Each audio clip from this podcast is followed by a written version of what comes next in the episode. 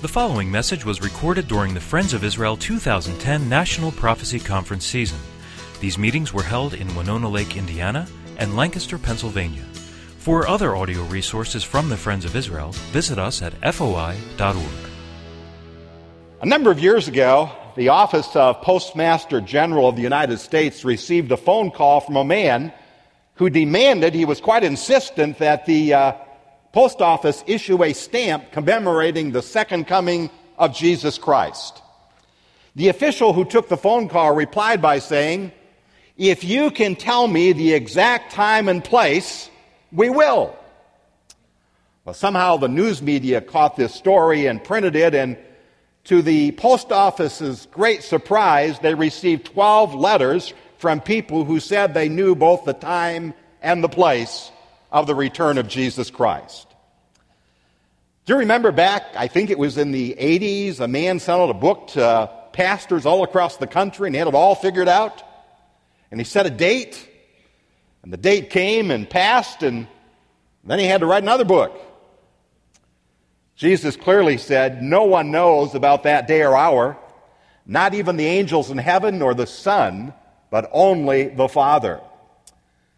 But Jesus did give his disciples details about the events that would immediately precede his return as king to establish his kingdom.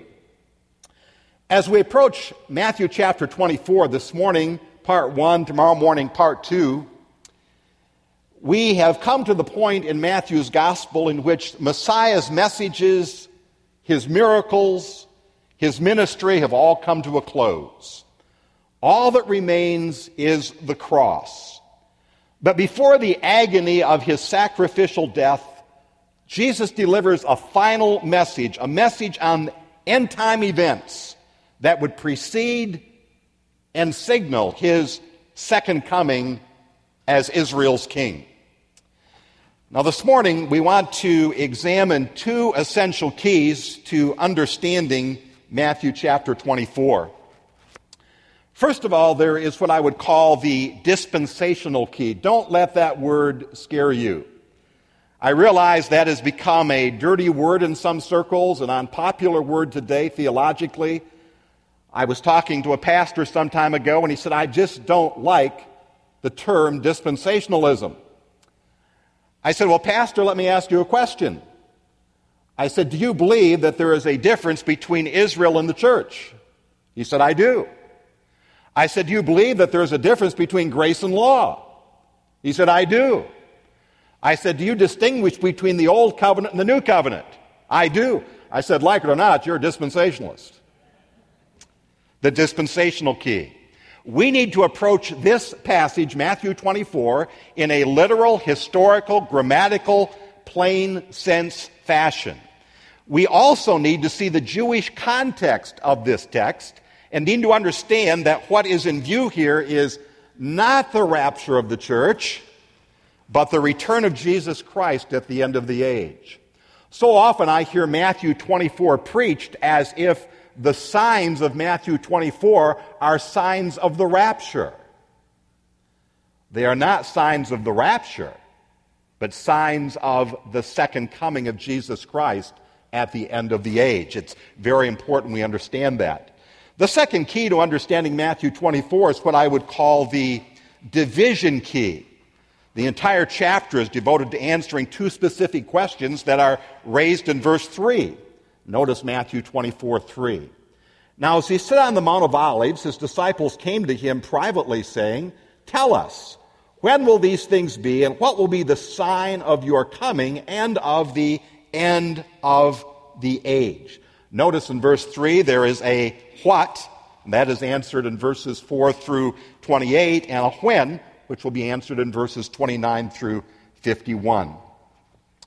Let me just mention again that dispensational key, that, uh, that whole concept of this being a very Jewish passage. Warren Wiersbe said this, and I just love the writings of Warren Wiersbe. He says, We must keep in mind that the atmosphere of this discourse is Jewish. Jesus talked about Judea in verse 16, the Sabbath in verse 20, and the prophecies of Daniel concerning the Jewish people in verse 15. The full truth about the rapture of the church had not yet been revealed, for it was a mystery. Matthew 24, verses 1 through 44, he writes, indicates that our Lord was discussing events that will take place on earth during the time of tribulation. Well, in verses 1 through 3, we encounter the subject. In verses 1 and 2, then Jesus went out and departed from the temple, and his disciples came up to him uh, to show him the buildings of the temple. And Jesus said to them, Do you not see all these things? Assuredly, I say to you, not one stone shall be left here upon another that shall not be thrown down. And then in verse 3, now as he sat on the Mount of Olives, again the disciples came to him privately, saying, Tell us when will these things be, and what will be the sign of your coming and of the end of the age? The subject here is the destruction of Jerusalem. How many have been to Israel? How many have been to Jerusalem? Have you been to the temple complex, the rubble? Not much left. Just as Jesus said. But I don't think that our Lord's answer is specifically about the destruction of Jerusalem in 70 AD. I think he is looking toward the end of the age at the events that will occur right before Messiah comes. Now, in verses 4 through 12, we have the signs that will precede the Lord's coming. The first tribulational sign that would indicate that the coming of the king is near is deception, verses 4 and 5. And Jesus answered and said to them, Take heed that no one deceives you, for many will come in my name, saying, I am the Christ, I'm the Messiah, and will deceive many. Throughout history, and throughout the history of the Jewish people, they have been easily led astray by deception. You'll remember there was that golden calf affair, Baal worship, uh, other pagan idols, but the ultimate deception will come when they are taken in by the coming world ruler, also known in the Bible as the beast or the Antichrist. And this warning about spiritual deception parallels Revelation 6 2 and that rider that appears on the white horse. In fact, let me encourage you to do something, a, a little fun assignment when you get home. Get out two Bibles. And in one, turn to Matthew 24. And then the other, turn to Revelation chapter 6. And do you know what you'll find? The events of Matthew 24 exactly parallel the events of Revelation 6. Another clue that this is tribulational and not church age. Not only will there be deception, but in verses 6 and 7, there will be destruction. And you will hear of wars and rumors of wars. See that you are not troubled, for all these things must come to pass, but the end is not yet. For nation will rise against nation and kingdom against kingdom. And we'll stop right there for a moment. Jesus said that as the end nears, there will be tribal, national, international strife that will increase, resulting in wars and rumors of war. Again, the parallel passage is Revelation 6, the third and fourth seals, which describe war and bloodshed and death and destruction all which are unprecedented at any time in human history. And then Jesus mentions some disasters that will also indicate that his coming as king is near. And there will be famines and pestilences and earthquakes in various places. Famines, earthquakes, pestilences, as the world has never seen. We seem to be hearing more and more about earthquakes today. Did you know that there has been a 42.8% spike in earthquakes measured worldwide between the year 2000 and the year 2008, according to U.S. government statistics? Are these labor pains or a sign of the second coming? Romans 8 does say this. We know that the whole creation has been groaning as in the pains of childbirth right up to the present time. Could it be that the earth is trying to tell us something? Could it be that the geological sciences are trying to tell us something? We can't be sure. But we do need to be very, very careful here. Wasn't uh, just a few months ago, we had a major earthquake here in Haiti and a major earthquake, I think it was in Chile and various places, and a number of people were saying, well, it must be that the rapture is getting very close. Stop for a minute. I need to remind you of something. The signs of Matthew 24 are there a signpost for a nation that we know as Israel regarding the coming of her Messiah King. It has nothing to do with the rapture. The rapture is a signless event. The church is not to be looking for signs, the church is to be looking for the Son. One of the things I've observed over the years is that when people move away from a pre tribulational position, they usually do one of two things. Number one, they sacrifice their view in the imminent return of Christ. Do you realize what happens immediately when you move from a pre trib to a mid trib, pre wrath, or post trib position? You have done away with the imminent return of Jesus Christ because something else has to happen before Jesus can come. And you find Christians then looking for the Antichrist rather than for the Lord Jesus Christ. The second thing they do is they insert the church in Matthew 24. Uh, you can read Matthew 24 again and again and again. You will not find the church in Matthew 24. Again, as Dr. Wiersbe said, the rapture is a mystery. Uh, we have a hint at it in John 14, but it's really not developed until we get to Paul's writings in 1 Thessalonians chapter 4, verses 13 through 18, and 1 Corinthians chapter 15. He says, Behold, I show you a what? A mystery. The word also means a secret. People will say, well, if there's such a thing as a rapture, why isn't it, uh, why isn't it uh, written about more in the scriptures? Well, my friend, it's a secret, it's a mystery. This is not about the rapture, it's about the second coming. Well, in verse 8, we have delivery. All these are the beginning of sorrows. One translation renders verse 8, all these are the beginning of birth pangs. Another renders it, but all this is only the first of the birth pains with more to come. Some of our staff uh, met in Chico, California recently to do a day in the prophetic word there. We had a, a wonderful time, and uh, one lady came up to me uh, during one of the sessions or after one of the sessions and said, Are what we seeing today birth pains? Now, since birth pangs are tribulational, my answer was no, what we are seeing today is false labor. My wife has given birth four times. I now understand what false labor is. I cannot tell you how many times we thought we were going to the hospital. Pain would start, and then it would stop.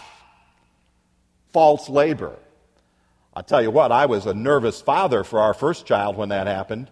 I just, uh, boy, you know, we got to get you to the hospital. My wife calls the doctor, you know, we'll come in, we'll check you. False labor. That's what we're seeing today. The stage seems to be being set today, but the actual birth pangs will not take place until the tribulation. Well, in verse 9, we come to the word despise. Then they will deliver you up to tribulation and kill you, and you will be hated by all nations for my name's sake. Boy, talk about stage setting. The world system is becoming more and more inhospitable to two groups of people. Have you noticed? Bible believing Christians and those who are Jewish. Do I need to remind you that the fifth seal of Revelation chapter 6 has to do with the persecution and martyrdom of the tribulation saints. I have a dear, very dear rabbi friend in the greater Phoenix area. We get together often, and I love him like a brother, and I sense that uh, he has great affection for me as well. Ruth and I had the joy of having uh, him as a, a guest in our home recently for dinner, and what a great day that was. But recently I took him to lunch, one of our favorite things to do. And uh, as we were talking, he said, Pat, he said, as I'm looking at the world, things are really going to get tough for the Jews again, aren't they? I said, Yes, Rabbi, I'm afraid they are. It doesn't look good. Anti Semitism is growing at a feverish rate. And then he said this to me. He said, Well, Pat, he said, You have become identified with the Jewish people. And if persecution breaks out against the Jews, you might get hurt right along with us. He says, I think you need to find something else to do because I don't want to see you get hurt. I said, Rabbi, I have cast my lot with the Jewish people.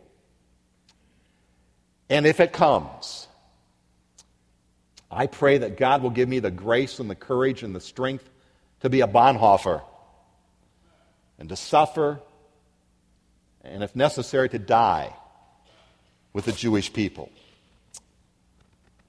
Well, in verse 10, we move from despise to defection. And then many will be offended, will betray one another, and will hate one another. You know, persecution has a purpose.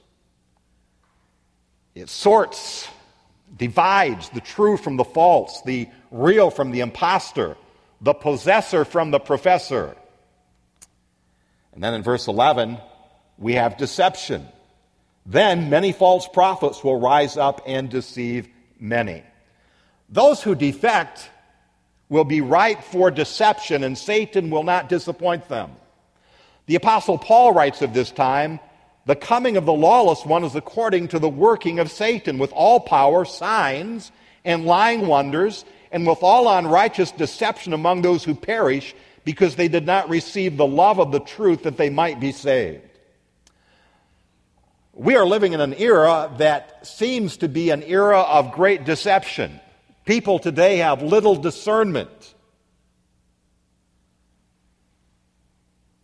But add to this Satan's power, the signs, the lying wonders, so many will be deceived. Verse 12, we have disillusionment. Because lawlessness will abound, the love of many will grow cold. As persecution increases, so will perverseness, causing the love of many to grow cold. Now, we often use this text to castigate church age pew warmers, and that may be a very good application. In fact, it is. But the interpretation places this text in the tribulation. In verse 13, we have deliverance, but he who endures to the end shall be saved. Let me say to you, this verse has nothing to do with personal salvation during the church age. I once had a, a pastor send me a, a paper he had written, and it was titled 26 Verses That Prove You Can Lose Your Salvation. And this was one of them. The end does not mean the end of this life, it refers to the end of the age. In fact, uh, verse 14, uh, and this gospel of the kingdom will be preached in all the world as a witness to all the nations, and then the end will come. Those tribulation believers who persevere, who do not defect, who endure in their faith, will be saved when the Lord comes at the end and delivers them from those who persecute them. In verse 14, we have delivery. And this gospel of the kingdom will be preached in all the world as a witness to all the nations, and then the end will come. This is another often misunderstood, misused text I was in a missionary conference in a western state, and uh, one of the other missionaries had a, a wonderful ministry. He, he uh, took uh, radio transmitters uh, in, into Russia and targeted the, the uh, Muslim uh, nations and Muslim communities in the former Soviet Union. And I was blessed by his attempts at evangelism. But when he spoke, he made this statement. He said, The rapture cannot take place until the gospel has been preached to all nations. What has to happen before the rapture can take place? Absolutely nothing. Jesus may come at any moment. Warren Wiersbe says it so well. Revelation 7, verses 1 through 8, teaches that God will choose and seal 144,000 Jewish evangelists who will carry the kingdom message to the ends of the earth. This verse does not teach that the gospel of God's grace must be spread to every nation today before Jesus can return for his church. It is the Lord's return at the end that is in view here. Now we move from the signs to the second half of the tribulation. And notice the signal for this in verse 15. Therefore, Jesus said, when you see the abomination of desolation spoken of by Daniel the prophet standing in the holy place, whoever reads, let him understand. It's my belief that it's at this point that we begin the last three and a half years of the tribulation, also known as the Great Tribulation. The Antichrist at this point, now remember how the tribulation begins. I don't believe it begins with the rapture of the church. I believe it begins with the Antichrist signing that special covenant assuring Israel's peace and security. And at this point, this world ruler who has portrayed himself to Israel as a peacemaker, as her protector, now becomes her persecutor. Now we have the scattering in verses 16 through 20. Because of this persecution comes scattering. Then, verse 16, let those who are in Judea flee to the mountains. Let him who is on the housetop not go down to take anything out of his house. And let him who is in the field not go back to get his clothes. But woe to those who are pregnant and to those uh, who are nursing babies in those days. And pray that your flight may not be in winter or on the Sabbath. Those of you who have been around Winona Lake and Grace College and Seminary for a long time might remember the name Homer Kent. Homer Kent was the president of this institution and has written some wonderful books and articles. And let me quote from Homer Kent. He writes When a faithful remnant of Israel refuses to perform the blasphemous worship of the abomination, persecution will break out and cause Israel to flee the land. No time will be available for an organized departure. Those relaxing on their rooftop lounges will have no time to pack. Farmers dare not return to their, uh, return to their houses for a few belongings. He continues. As people will be fleeing for their lives from the wrath of Antichrist, it will be especially difficult for pregnant women and mothers with small children. Travel for such persons is difficult under normal circumstances. When haste, fear, and inadequate preparation are added to the problem, the hardships will be much greater. End of quote. Dr. Kent said something that got me to thinking.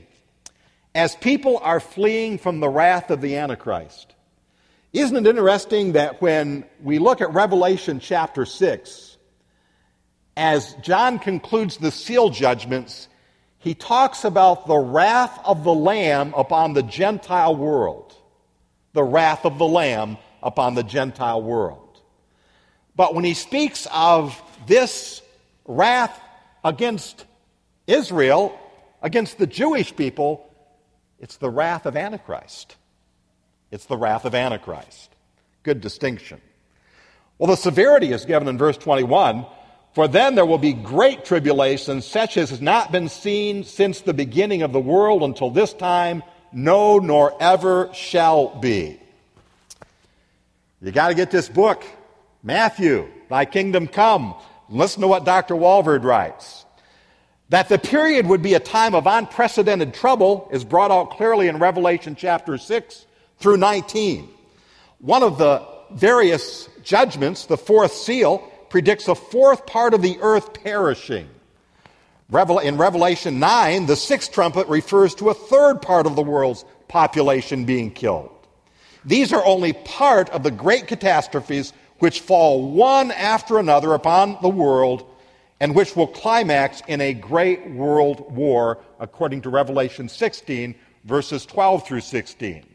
He writes, the final judgment just before the second coming, described as the seventh bowl of the wrath of God, consists in a great earthquake which apparently destroys cities of the world and a hailstorm with hailstones weighing a talent or 110 pounds Putting all these scriptures together, it indicates that the Great Tribulation will mark the death of hundreds of millions of people in a comparatively short period of time. There are those today who would tell us that all of this happened before 70 AD. Folks, nothing even close to this has happened in all of human history. Well, the shortness, verse 22 and unless those days were shortened, no flesh would be saved. But for the elect's sake, those days will be shortened. If Satan, the Antichrist, the false prophet, were allowed to pursue their evil intentions to the end, no one would escape. However, God cuts short their plans, for he will limit this period to three and a half years, at the end of which Michael, the angel prince who watches over Israel, will intervene according to Daniel 12, verses 1 and 2. And the Messiah King, the Lord Jesus Christ, will then return in glory and majesty and power to claim his throne and to commence his rule and reign. More signs in verses 23 through 25. Then, if anyone says to you, Look, here is the Christ, or there, do not believe it.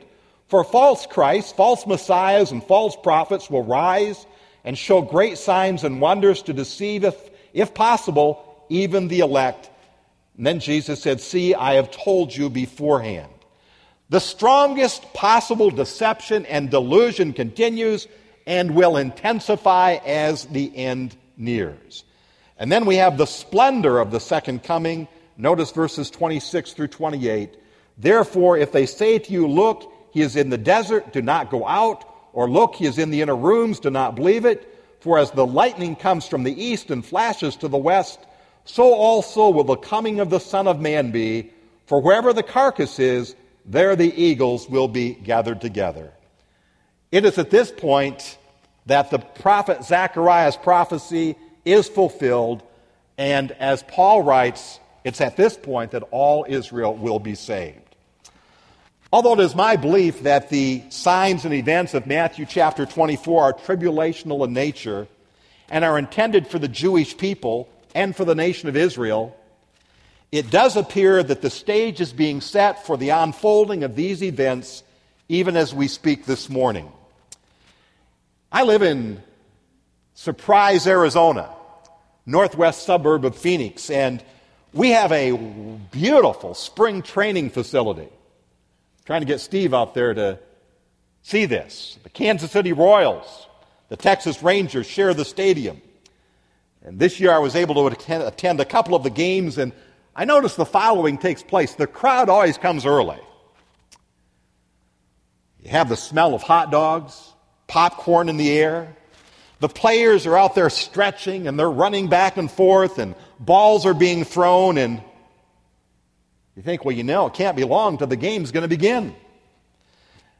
And as you're watching all of these signs that a game is coming take place, all of a sudden, an umpire steps forth and he says, Play ball!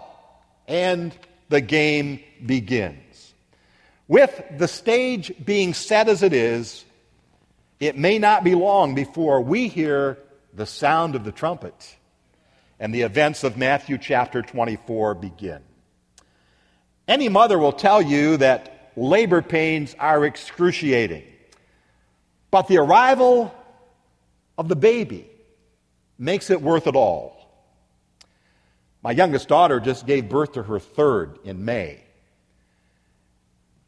And she was saying during her pregnancy, This is it, there will be no more. And shortly after the baby was born, she said, You know, I'm not sure. The tribulation will be a time of unprecedented horror, not only for the world, but for those who are Jewish. But the arrival of King Jesus will transform the sorrows of believing Jews and Gentiles into songs of joy. The songwriter has put it well it will be worth it all when we see Jesus. Life's trials will seem so small when we see Christ. One glimpse of his dear face, all sorrow will erase. So bravely run the race till we see Christ.